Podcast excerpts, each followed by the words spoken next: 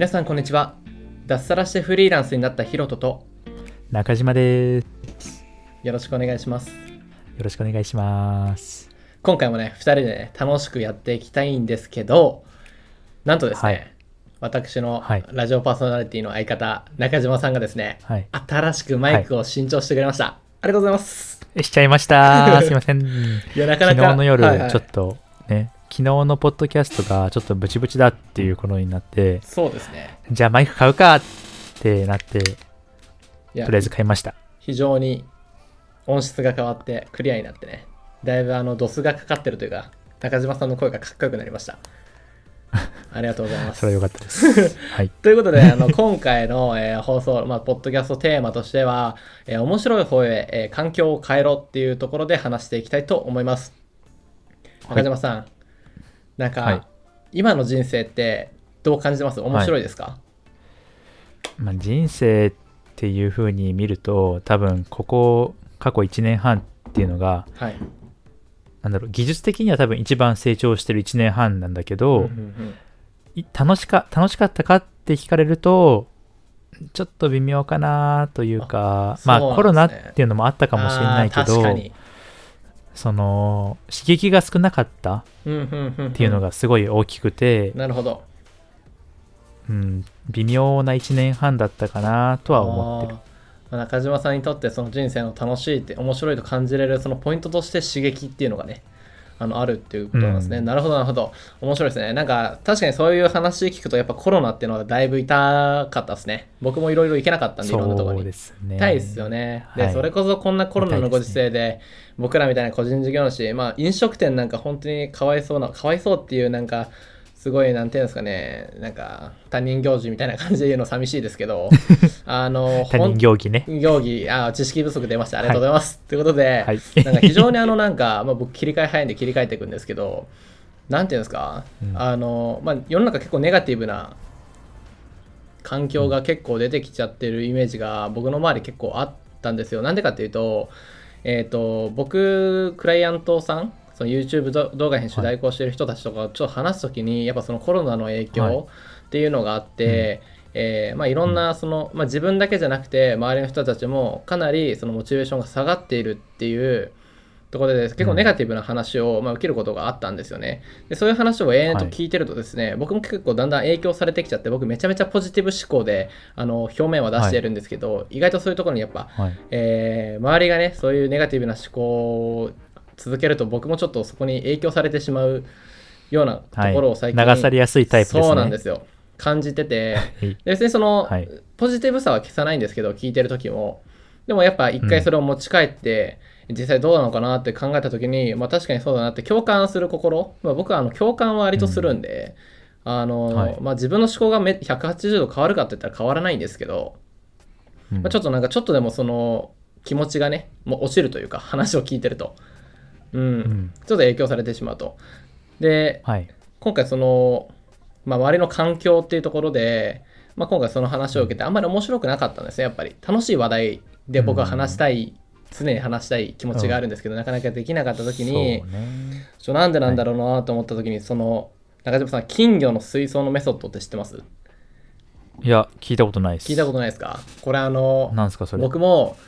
何年前だったかな？1年前にちょっととある YouTube はい。でクリスの部屋っていういろいろ話をしてくれる、なんか哲学じゃないけど人生についてこううまく生きる方法をこう話してくれてる YouTuber がいて僕結構あの、は聞いてたんですよ。人生のモチベーション上げるために。聞いてたんですけど、その時の僕のちょっと薄い記憶なんですけどえっと、はい。まあ、金魚がそのまあ水槽で飼ってる金魚が棒あ棒ってなんだよ。病気になってしまったと。病気になってしまって、えーまあ、その時に薬を金魚に打つのか、金魚の水槽を変えるのか、あなたはどっちを選びますか、うん。っていう、まあ、トピックでこう話が進んでたんですね、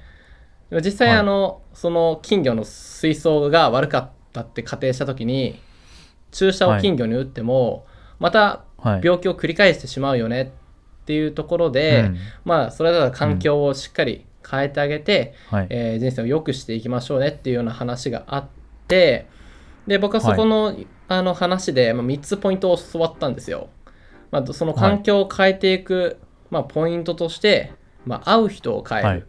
ってのと自然を取り入れる、あとは瞑想を取り入れるってこの3ポイントがあったんですけど、ほ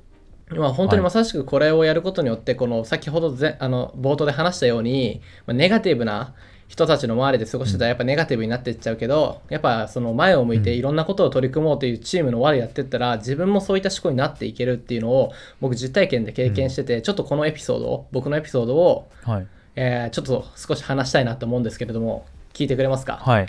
や面白いですよ。や聞きます聞きます。ありがとうございます。はい。僕の人生ですねあの大きく変わった、まあ、ポイントが2つあるんですよでこのまさしく金魚の水槽のメソッドっていうところで会う人を変えるというか、まあ、ちょっとなんか意味は違うかもしれないですけどこの出会う人によって僕人生変えられ変えられたというかいい方向に変わったんですね。でこの今一緒にやってるラジオパーソナリティの、まあ、中島さんがまさにその僕の分岐点だったんですよ人生における。マジですか？これすっごい面白くて。僕はあの、小中、まあ、中学校でまあ中島さんとは出会ったんですけど小中中島さんに出会うまでに、まあ、特になんかやりたいことって強い目標とかなんかそういうのはなくてただただ毎日生きてた、まあ、人生に目標というものを持ってなかったんですね。とにかくなんか面白いな楽しいだろうなって思うことをとにかくあのやるだけでやってたんですけど、まあ、実際そのまあ、中学校上がってで僕まあサッカーはずっと続けてきたんですけどまあそのサッカーっていうものに対してこう周りがどんどん上手くなってちょっと挫折をしてしまったと。でちょっとやる気がこう慣れてる時に、まあ、中島さんがちょうどそのタイミングよく転校してきてくれたんですね。で彼はその、まあ、僕人生に刺激がなくなってる最中に僕に何をもたらしたかっていうとその当時その iPod Touch っていうまだ日本で全然流行ってなかった今じゃもう iPhone がすごいね日本で流行ってますけどもう全く流行ってなかったその iPod Touch っていうのを僕にこうギブしてくれたというかなんか情報を教えてくれたんですね。こういうのがあるんだよって紹介してくれたんですよ。で僕はそこでめちゃめちゃ人生に豊かになったっていう人生が豊かになった記憶があって。で当時はそのウォークマンとかまあみんなそっち寄りだったんですけどまだ iPod Touch を使ってる人が少なかったんで使ってる人が少ないとあんまこう手に持とうって思わないんですよ。ほんあの正直思わないんだけれども中島さんは僕にこううまくプレゼンしたんですよね。で僕はあの携帯を持ってなかったんで人とつながるってことができなかったんですよ。当時。うん。ただその中島さんが iPod Touch っていうものを僕に紹介してくれたことによって当時その LINE みたいなトークチャットアプリがあったり FaceTime でオンあのビデオ通話ができる、まあ、アプリがあってで僕はそこで初めて学校外でも誰かとつながれるそういうかんあの環境というか時間を作ることができたんですね。で僕はそのコミュニケーション能力って本当に全然高くなかったし話も上手くなかったし、まあ、今もそんなあれかもしれないですけど、まあとにかく結構あの内気な性格だったというかあ表立って何かをこうするっていうのが正直得意ではなかったんですね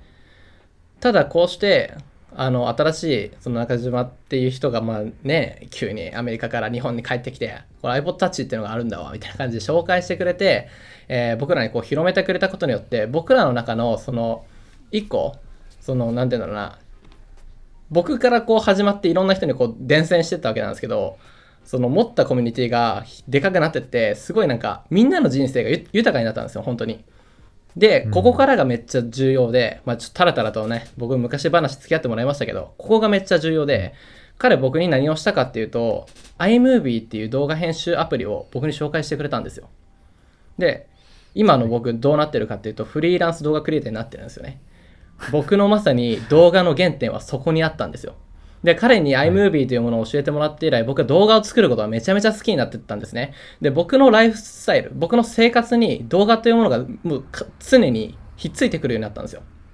もうなどっかに行って、えー iPod、iPad かな ?iPod Touch で、まあ、写真とか動画を撮って、それを iMovie で編集して、クラスラインに貼ったり、自分のそのポートフォリオにするっていうのが常について回ったんですね。もうその中学、高校、まあ、社会人になってからも常に回っていって、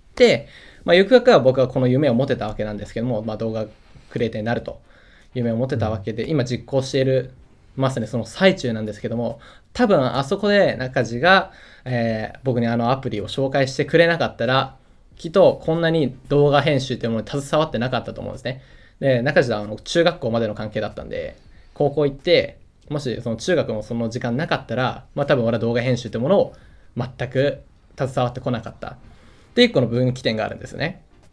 じゃあその趣味だった動画がなんでこうビジネスの方に向いたのかっていうまたこれ違う分岐点があるんですよ。でこれはまたその今のビジネスパートナーでやってる林司っていう彼が僕にビジネス思考を与えてくれたんですね。で面白いのが中島もその司もアメリカに行ってるんですよねみんな留学で。で司もその留学に行ってから、まあ、いろんな影響を受けて、まあ、とてつもないねまあなんだろうもっと大きいことをしたいと、まあ、自分の小ささに気がついてなんかもっとなんか世の中自分役に立てるように大きなことをしたいなっていうのを、まあ、抽象的だったんですけど僕にこう常に、まあ、アメリカにいても LINE でねやり取りしてたんですよ。で僕はそんなあの常に努力してる彼を見て、えー、と僕も人生に目標を持ちたいなっていうふうに初めて思えたというか、まあ、彼はもう本当にすごくて、まあ、中学校の時から、えー、高校に上がってえー、常にね、目標を自分で決めて歩んできてて、で彼はその、まあ、大して学力もそんな高くなかったのに対して、まあ、名古屋外大っていうその英語の分野、その英語を伸ばしたいっていう目標を決めて、えー、めちゃめちゃね、勉強をして、で、部活もほんと全然休むぐらい、目標のために必要なことだけ、必要なステップだけを踏んで、ちゃんと全部目標を叶えてるんですね。最終的にはなあの名古屋外大のその留学の、なんか、サポートを受けるために、えー、めちゃめちゃ勉強して、ディズニーワールドで働いた経験が彼にはあるんですよ。でそれほどまでに大きな影響を受けた彼の話を僕は近くで聞いていて、えー、自分もね、このいつか、まあ、肩並べて立てるように何かやれることがないのかと思った時に、当時中地からね、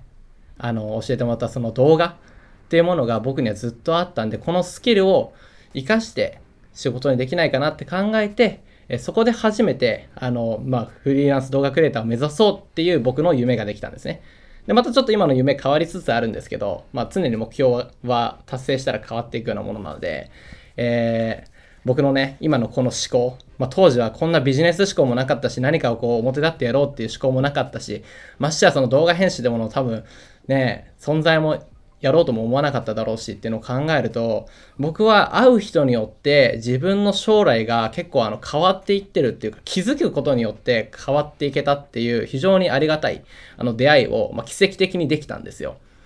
っていうのがあって、まあ、実際この金魚の水槽のメソッドじゃないですけど、えもしそういったなんか自分の人生に刺激を与えてくれる、え人にまだ出会えてない方は、えー、もうね、刺激的なことをしている人たちに出会うことによって、とても面白い方へ迎える気がするっていう僕のちょっと実体験をちょっとここでお話しさせていただきました。はい。はい。長くなりましたけど。いや、いい話ですね。いい話ですか？いや、だから中地にはめちゃめちゃ感謝してんだよ。はい。ますかね、その、今フリーランス動画クリエイターになるんだって、あそこの原点は中地の iMovie だったっていう。はい。そうなんですよ。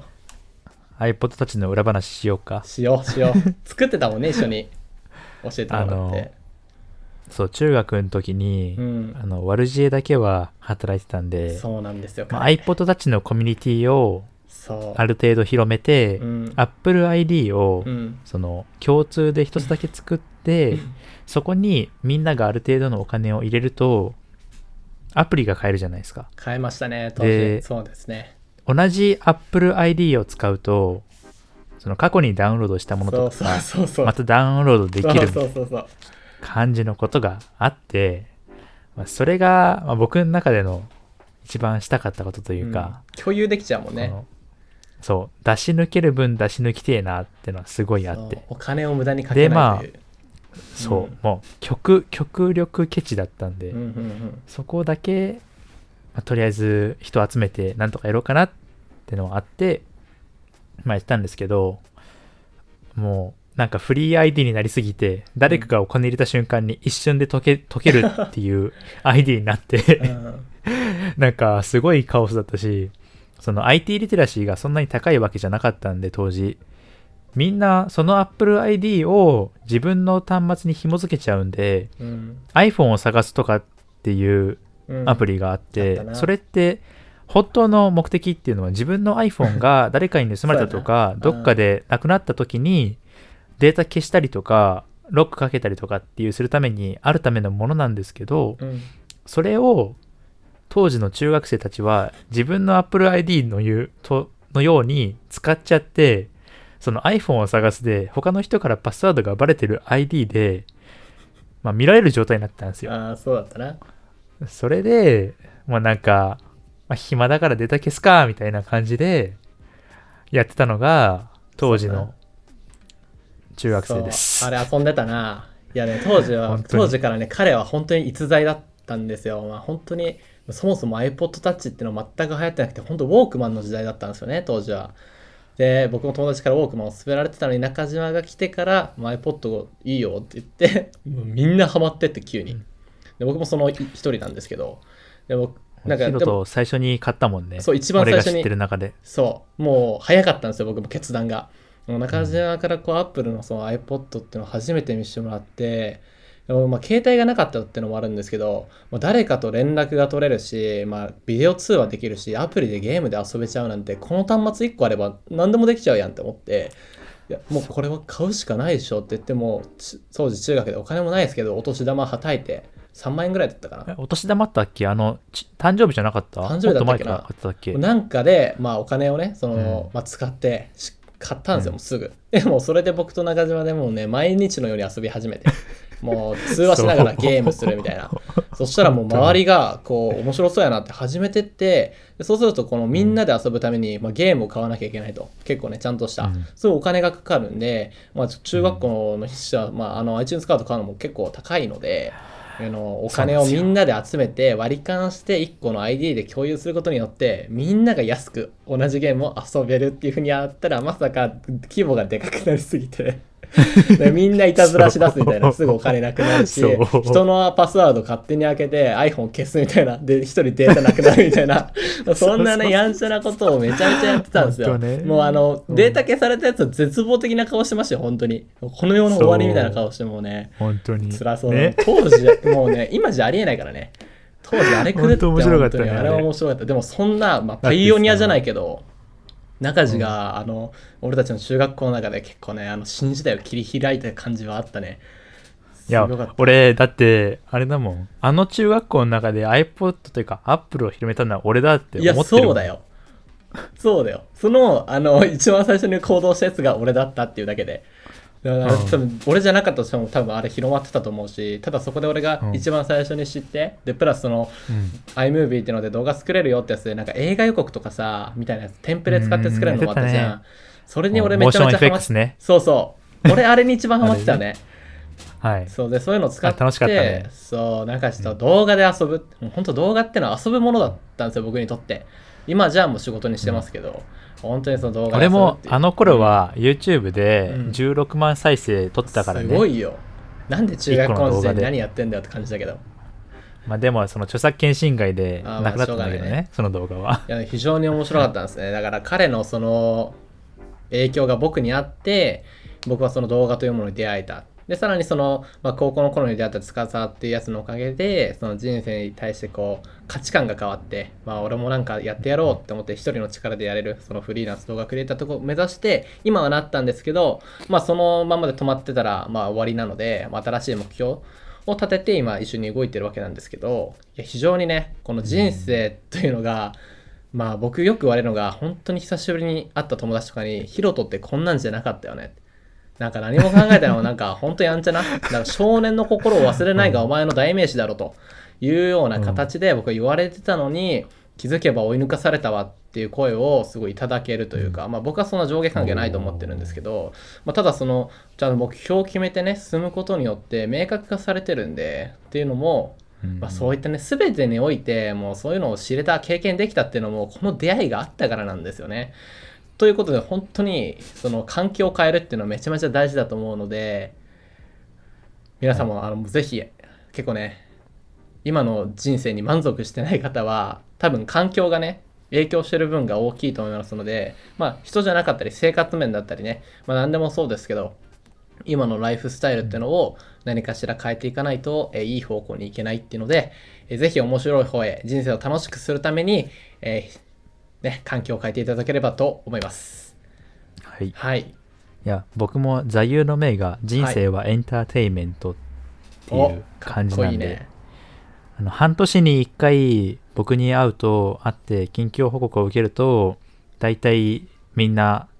何らかの形で驚くっていう感じなんで、うんうんうん、ちょっとそれを貫いていこうかなって思ってます。ぜひぜひ中島さんも実際ありました？なんか僕みたいにこ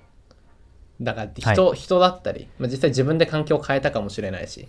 なんか分かんないですけど、うん、その自分の人生をとにかく刺激的なものにする、まあ、面白い方にっていうところでなんか、うん、中地はそれのなんだろう本当に素でやっちゃってるタイプだから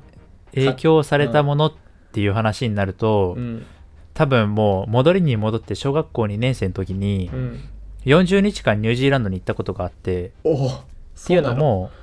親の高校時代の親友がニュージーランドで生活しててそこに遊びに行ったっていう感じなんだけどあのそこのそこでまず子供たちが裸足で歩き回ってるっていうのが僕の中ですごい衝撃で。なるほど。で小学校2年生なんでまあそれは真似したくなっちゃうよねっていうのでまあ、その頃からちょっと、にその日本に帰ってから外を裸足で歩き回るみたいなことを始め出して中地なんか裸足で歩くこと多かったわ。あんまシューズ 履くイメージなかったもん。ねはい。あそうだったね。そうなんですよ。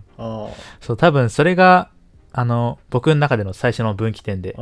ニュージーランドに行って現地校にも2週間ちょっとぐらい通わせてもらって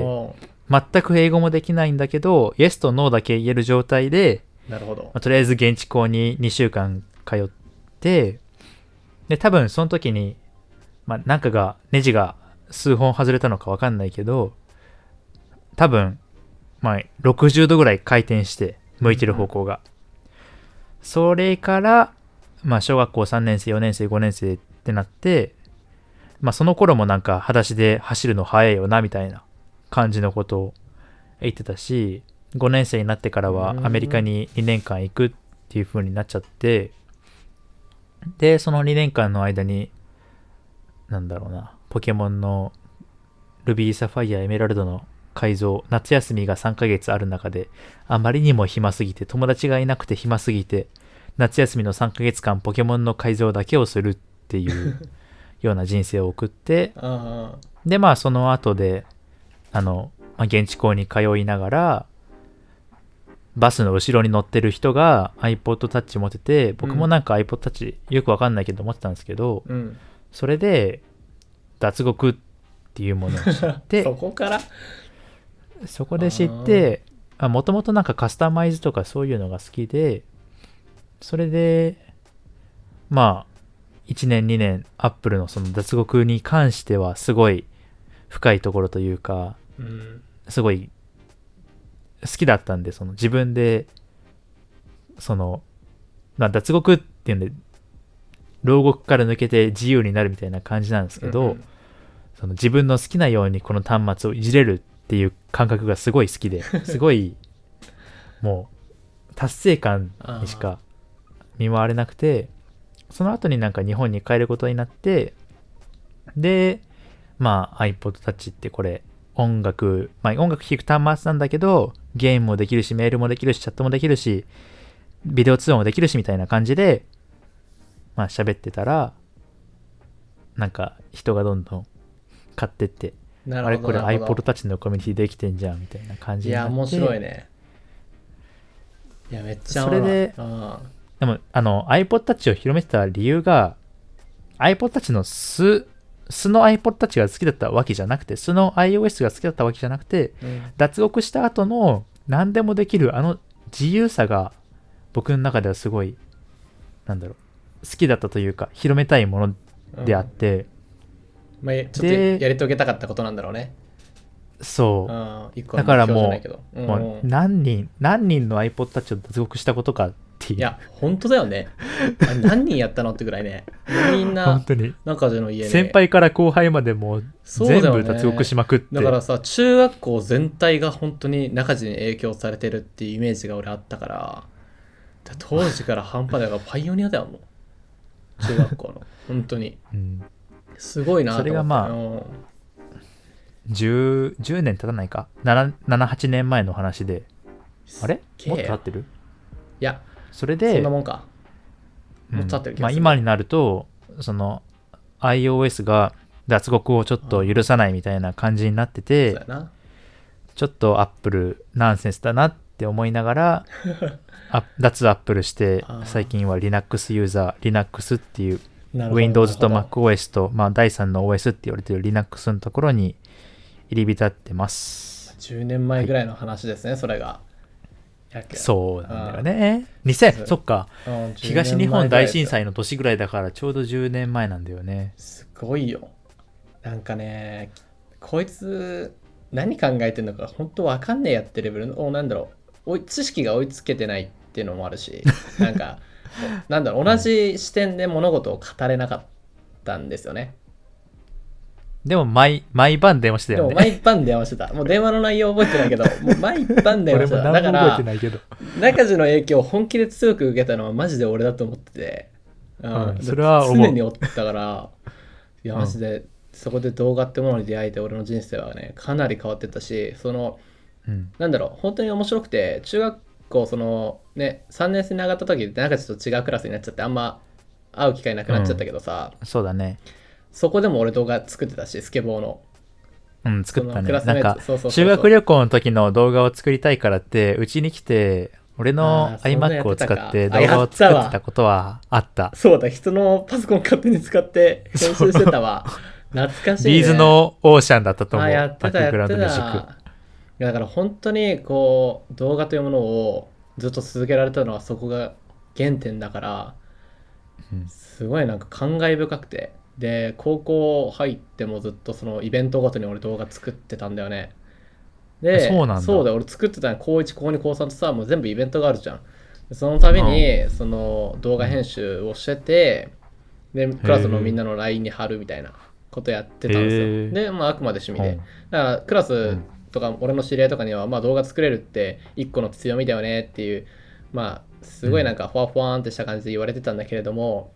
まあ、社会人になって仕事をしてて、まあなんかこうもっと大きいことをしていきたいなって思った時にまあじゃあ今動画ずっと続けてきたんだから、まあ、これ趣味だけど、ちょっと仕事に変えてみようかってところでまず一歩踏み出してみた。でその中でその趣味と仕事っていうところで、まあ、どういろんなね壁にぶち当たって今ここにいるんだけどまあ非常にね、あの時踏み出してよかったなと思ってるし、まあ、そもそも動画ってものに出会えたのはマジであの奇跡に近かった、もう本当に出会いだよねあそこのだって中地以外いなかったもんね当時。本当にいなかった。俺ね思うだま、その時代がさ追いついた時にさ、世の中追いついた時に誰かがまあ、手に取ってやってたかもしれないけどあんなうん。もう深ぼい深いところまで 掘り下がった知識を持った状態で iPod たちを広めた男が多分本当に奇跡的な出会いだったと思う、はいい、やー面白い、ね。高校に入ってからもうこの話さその中学校時代の話うん。結構ね、受けてたからね。あそうなんだ。とんでもねえやついたんだなみたいな。そうそう雑学しとったわみたいな話を、うん。まあでも面い白かった、ね、やでも俺も今になってもまあ高校も高校なんだけど、うん。その一番絡みがあるのはやっぱり中学の人たちでうん。もう回数的にも人数的にも多分中学の人の方が多くて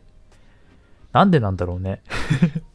それこそ今フリーランスで仕事もらってんのも中学のその先輩からだし。そうなんだ。そう。おもろいな。なんか意外とその出会いっていうのがうん、大きく自分の人生にこう影響してくるっていうのがうん、あるのでこうなんか誰とも接しせずにねこう一人で行くスタイルが好きな人とかもいるとは思うんですけど、やっぱなんかこう知識量の差とか、なんか組織の強さを考えた時にやっぱりこう出会いって大事だな環境って大事だなっていうのは身に染みて感じるかな。う、んうん。はい。っていう感じでしたね、まあ、今回のはい。ポッドキャストはまあそういったところでちょっとね今回長めかな？前回がちょっと結構短かったですけど思い出話入っちゃったから、思い出話入っちゃったんで、まあ、ぜひぜひ、はい。まあ、皆さんも本当にねあのなんか今の生活が嫌だなと思ったら何かそういう自分の理想の生活と照らし合わせてみてなんか逆で考えたら意外といいかもしれない。っうんていうのがなんかこの間ふと思ったのでまあこのトピックをまた違う時にちょっと話そうかなとは思いますけど、はい。ぜひぜひちょっと皆さん面白い方へ人生ね人生あの苦のシャバだっていう。人生はエンターテインメントです。あエンターテインメントです。ちょ今、悪いかぶり方しや。ん、エンターテインメントです。あの僕の友達のあのおばあちゃんが人生は苦のシャバだって言ってたんでであの僕が担当してるその宗教のあのクライアントさんも人生は苦しいものなんですよって言ってるんですけど、まあ、そうだなって思うところもあるんですけど、まあね、はい自分の人生まあ一回しかないんで面白い方へ皆さんうん行きましょう。ということで今回のポッドキャストは以上となります。えーまた次回の,、の放送でお会いいたしましょう。ありがとうございました。はい。ありがとうございました。さようなら。さようなら。